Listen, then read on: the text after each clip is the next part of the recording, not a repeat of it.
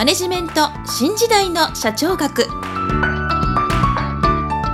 こんにちは。中小企業診断士の六角です。今回はマネジメント新時代の社長学第10回をお届けしたいと思います。私の著書図解でわかる経営の基本一番最初に読む本をお持ちの方は第1章第9節28ページの投資家との関係を強化する IR とはをご参照いただきたいと思います。今回のテーマは投資家向け広報。これは英語では investor relations 略して IR または IR 活動と呼ばれますがこの IR 活動は株主または潜在的な株主これから自社の株主になってもらえそうな方向けの活動ということになります。当然不特定多数の株主に対する活動ですので IR 活動は上場会社が主に行う活動だという前提になります。ではどうして IR 活動が大切なのかということなんですがこの IR 活動は約30年ほど前すなわちバブル経済が崩壊してから注目されるようになりました。株主というのは基本的には会社に出資をしてもらうという方法で会社に資金を提供してもらうわけですけれども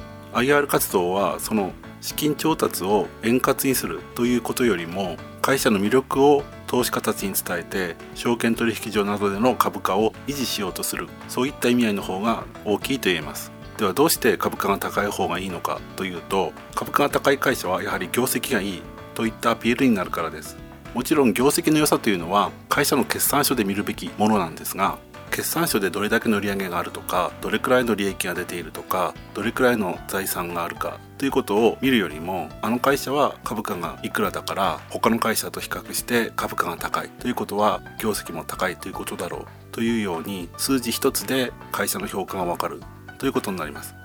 もちろん株価は日々変動していますのであくまで参考値に過ぎないのですが一定期間の平均株価などを比較すればやはり同業他社との判断材料にもなりますので経営者の方たちはやはり株価を高く維持したいという思惑を持っています。ですので IR 活動のような活動に注力する会社が増えてきているということです。もちろん上場会社は法律で有価証券報告書などを内閣総理大臣実質的には金融庁ですけれども内閣総理大臣に提出していますしそれらはホームページで公開されていますので財務情報自体はあえて IR 活動を行わなくても投資家たちは見ることは可能です。ただ有価証券報告書だけでは会社のこれからの経営方針や事業戦略などは十分に伝わらないので財務面以外の情報について IR 活動でアピールするということになるかと思います。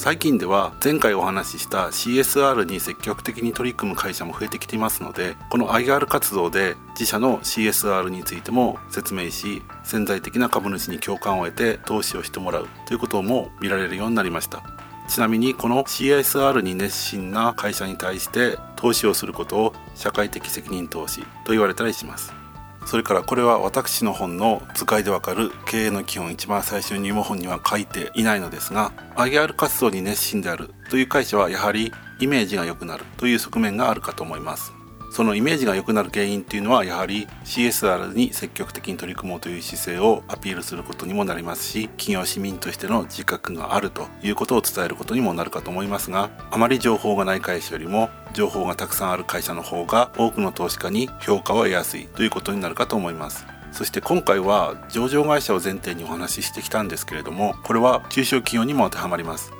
中小企業では株主の数は限定されていますので IR 活動という活動は不要ですが資金の提供者という観点では銀行に対して積極的に自社の状況をアピールする会社は融資を円滑に受けられますし業績も好調なようです。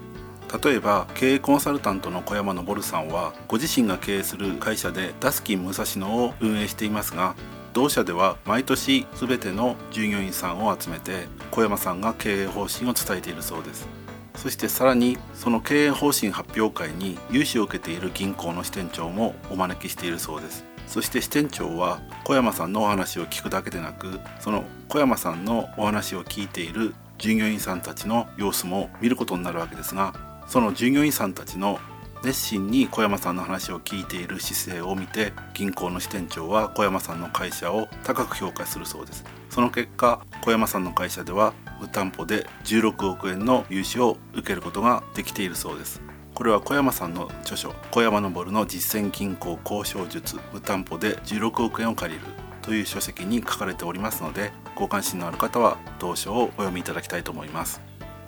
以上今回は投資家向け広報 investor relations IR 活動についてお話しいたしました。またこれに関して社会的責任投資中小企業の情報開示の大切さについてもお話しいたしました。